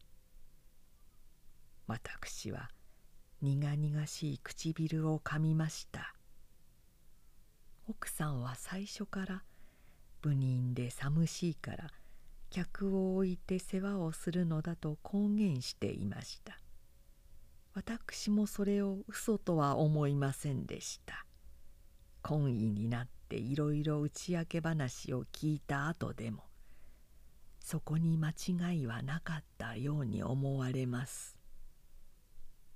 しかし一般の経済状態は大して豊かだというほどではありませんでした。利害問題から考えてみて私と特殊の関係をつけるのは先方にとって決して損ではなかったのです。私はまた警戒を加えました。けれども娘に対して前言ったくらいの強い愛を持っている私がその母に対していくら警戒を加えたって何になるでしょう。私は一人で自分を嘲笑しました。バカだなと言って自分を罵ったこともあります。しかしそれだけの矛盾ならいくらバカでも私は大した苦痛も感じずに済んだのです。私の反問は奥さんと同じようにお嬢さんも策略家ではなかろうかという疑問にあって初めて起こるのです。二人が私の背後で打ち合わせをした上万事をやっているのだろうと思うと私は急に苦しくってたまらなくなるのです。不愉快なのではありません。絶対絶命のような行き詰まった心持ちになるのです。それでいて私は一方にお嬢さんを固く信じて疑わなかったのです。だから私は信念と迷いの途中に立って少しも動くことができなくなってしまいました。私にはどっちも想像でありまたどっちも真実であったのです。私は相変わらず学校へ出席していました。しかし教壇に立つ人の講義が遠くの方で聞こえるような心持ちがしました。勉強もその通りでした。目の中へ入る活字は心の底まで染み渡らないうちに煙のごとく消えてゆくのです。私はその上無口になりました。それを二三の友達が誤解して瞑想にふけってでもいるかのように他の友達に伝えました。私はこの誤解を解こうとはしませんでした。都合のいい仮面を人が貸してくれたのをかえって幸せとして喜びました。それでも時々は気が済まなかったのでしょう。発作的にはしゃぎ回って彼らを驚かしたこともあります。私の宿は人出入りの少ないうちでした。親類も多くはないようでした。お嬢さんの学校友達が時たま遊びに来ることはありましたが極めて小さな声でいるのだかいないのだかわからないような話をして帰ってしまうのが常でした。それが私に対する遠慮からだとはいかな私にも気がつきませんでした。私のところへ訪ねてくる者は大した乱暴者でもありませんでしたけれどもうちの人に気兼ねをするほどな男は一人もなかったのですから。そんなところになると下宿人の私は主のようなもので肝心のお嬢さんが帰って居候の位置にいたと同じことです。しかしこれはただ思い出したついでに書いただけで実はどうでも構わない点です。ただそこにどうでもよくないことが一つあったのです。茶の間かさもなければお嬢さんの部屋で突然男の声が聞こえるのです。その声がまた私の客と違ってすこぶる低いのです。だから何を話しているのかまるでわからないのです。そうしてわからなければわからないほど私の神経に一種の興奮を与えるのです。私は座っていて変にイライラしだします。私はあれは親類なのだろうかそれともただの知り合いなのだろうかとまず考えてみるのです。それから若い男だろうか年配の人だろうかと思案してみるのです。座っていてそんなことの知れようはずがありません。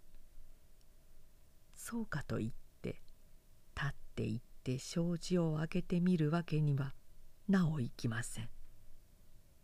私の神経は震えるというよりも大きな波動を打って私を苦しめます。私は客の帰った後できっと忘れずにその人の名を聞きました。お嬢さんや奥さんの返事はまた極めて簡単でした。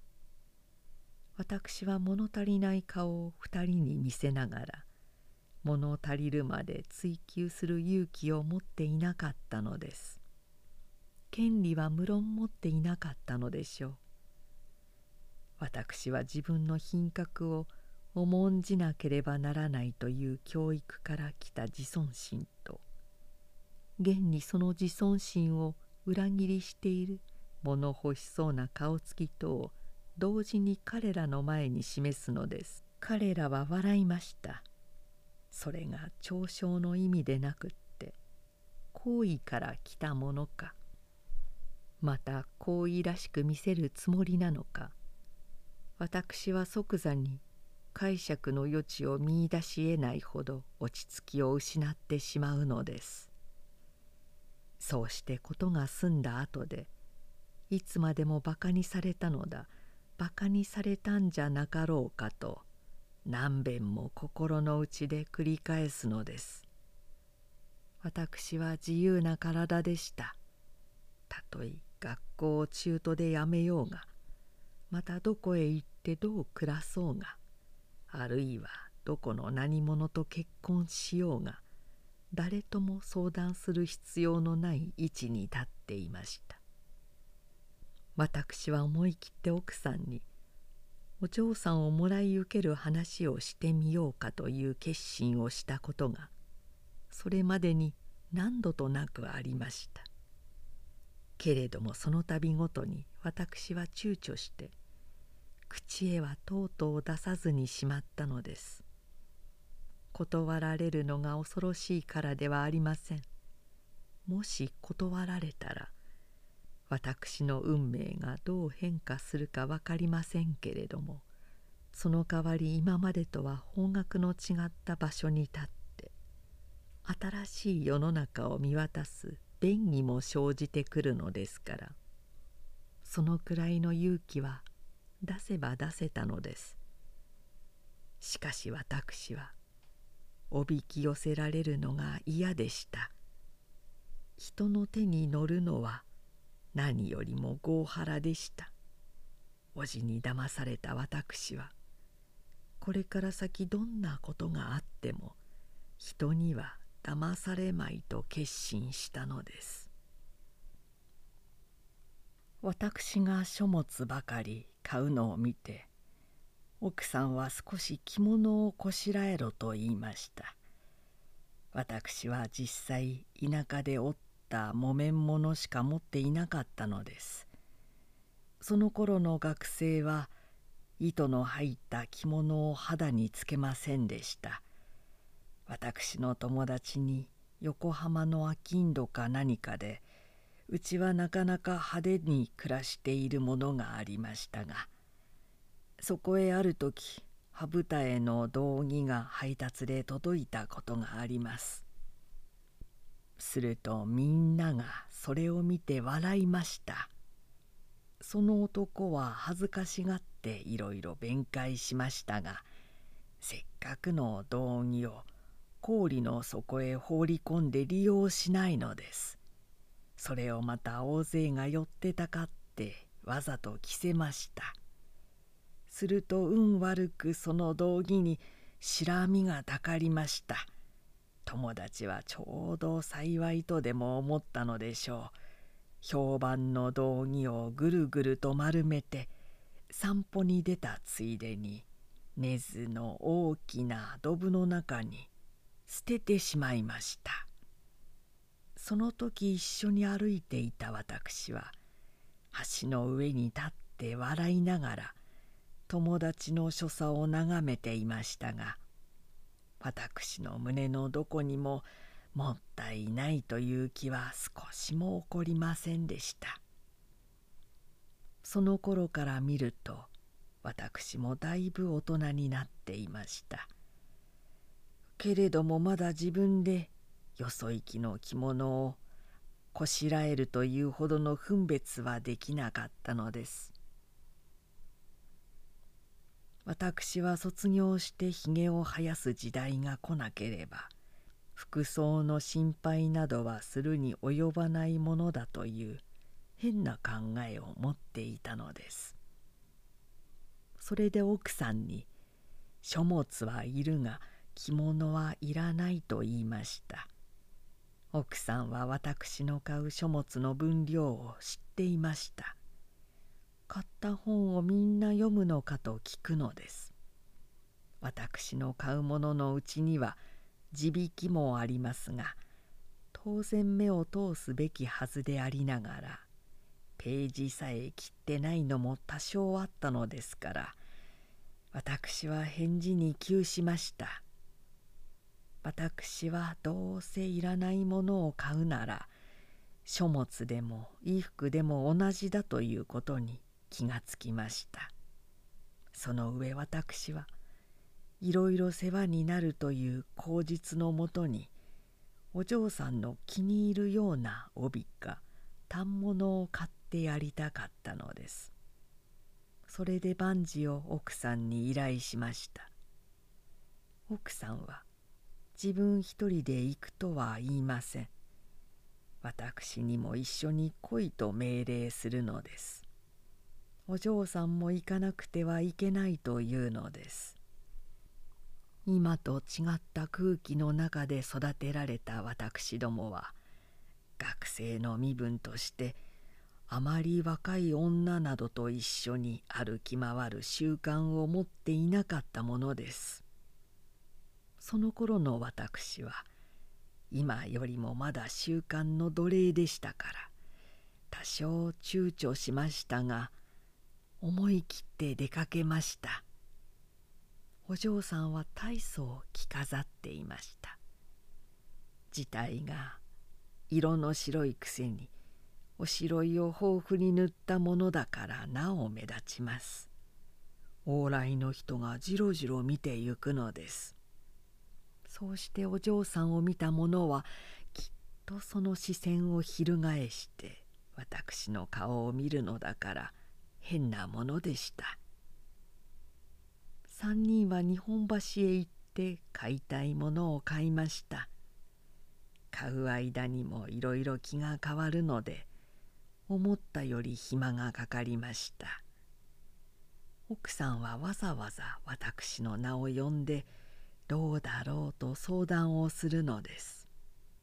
時々反物をお嬢さんの肩から胸へ縦に当てておいて私に23歩遠のいてみてくれろというのです。私はその度ごとにそれはダメだとかそれはよく似合うとかとにかく一人前の口を聞きました。こんなことで時間がかかって帰りは夕飯の時刻になりました。奥さんは私に対するお礼に何かごちそうすると言って木原棚という寄せのある狭い横丁へ私を連れ込みました。横丁も狭いが飯を食わせるうちも狭いものでした。この辺の地理を一向心得ない私は奥さんの知識に驚いたくらいです。我々は世に行って家へ帰りました。そのあくる日は日曜でしたから私は終日部屋のうちに閉じこもっていました。月曜になって学校へ出ると私は朝っぱら早々旧友の一人からからかわれました。いつ祭を迎えたのかと言ってわざとらしく聞かれるのです。それから私の細君は非常に美人だと言って褒めるのです。私は三人連れで日本橋へ出かけたところをその男にどこかで見られたものと見えます。私は家へ帰って奥さんとお嬢さんにその話をしました。奥さんは笑いました。しかし定めて迷惑だろうと言って私の顔を見ました。私はその時腹の中で男はこんなふうにして女から気を引いて見られるのかと思いました。奥さんの目は十分私にそう思わせるだけの意味を持っていたのです。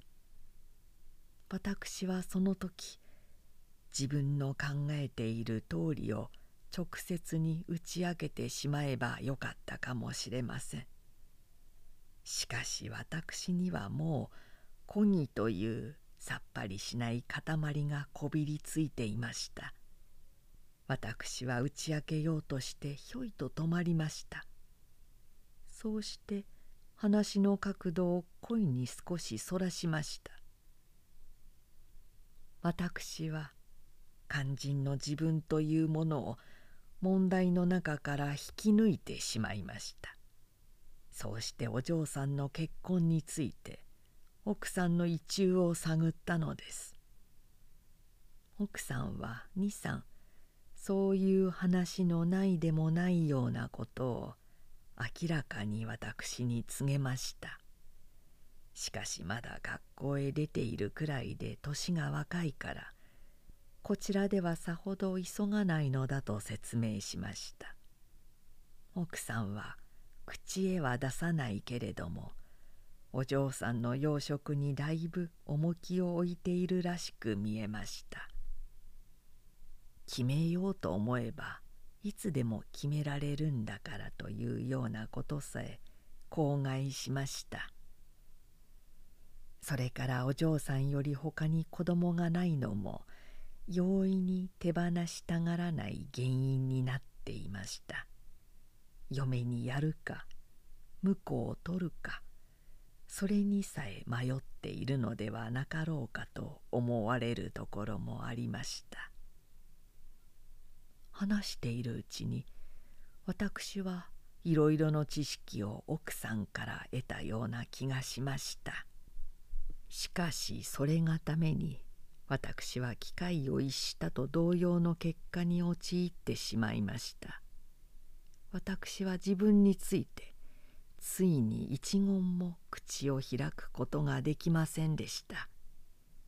私はいい加減なところで話を切り上げて自分の部屋へ帰ろうとしました。さっきまでそばにいて「あんまりだわ」とか何とか言って笑ったお嬢さんはいつの間にか向こうの隅に行って背中をこっちへ向けていました。私は立とうとして振り返った時その後ろ姿を見たのです。後ろ姿だけで人間の心が読めるはずはありません。お嬢さんがこの問題についてどう考えているか。私には見当がつきませんでした。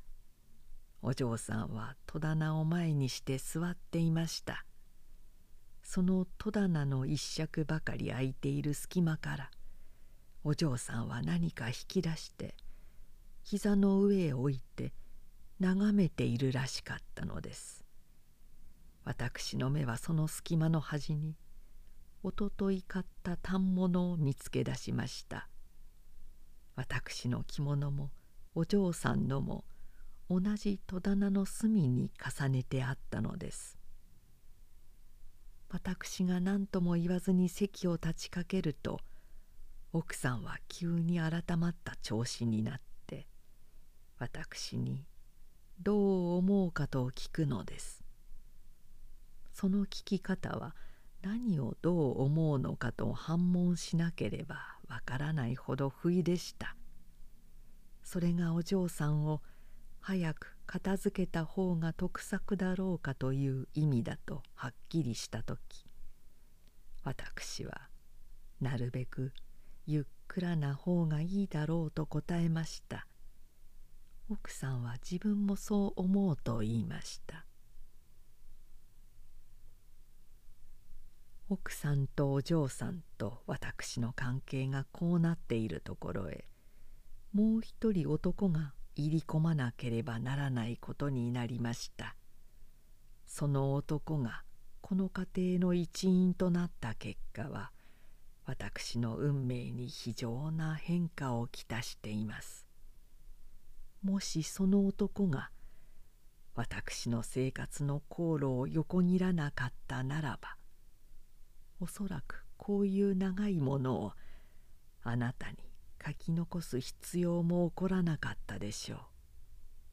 私は手もなく魔の通る前に立ってその瞬間の影に一生薄暗くされて気がつかずにいたのと同じことです。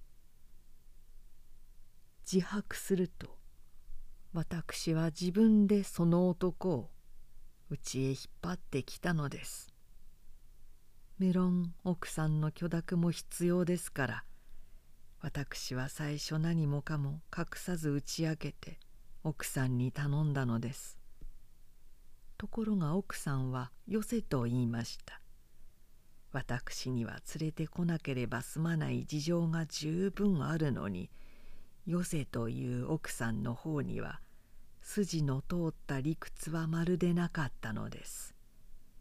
だから私は私のいいと思うところを強いて断行してしまいました。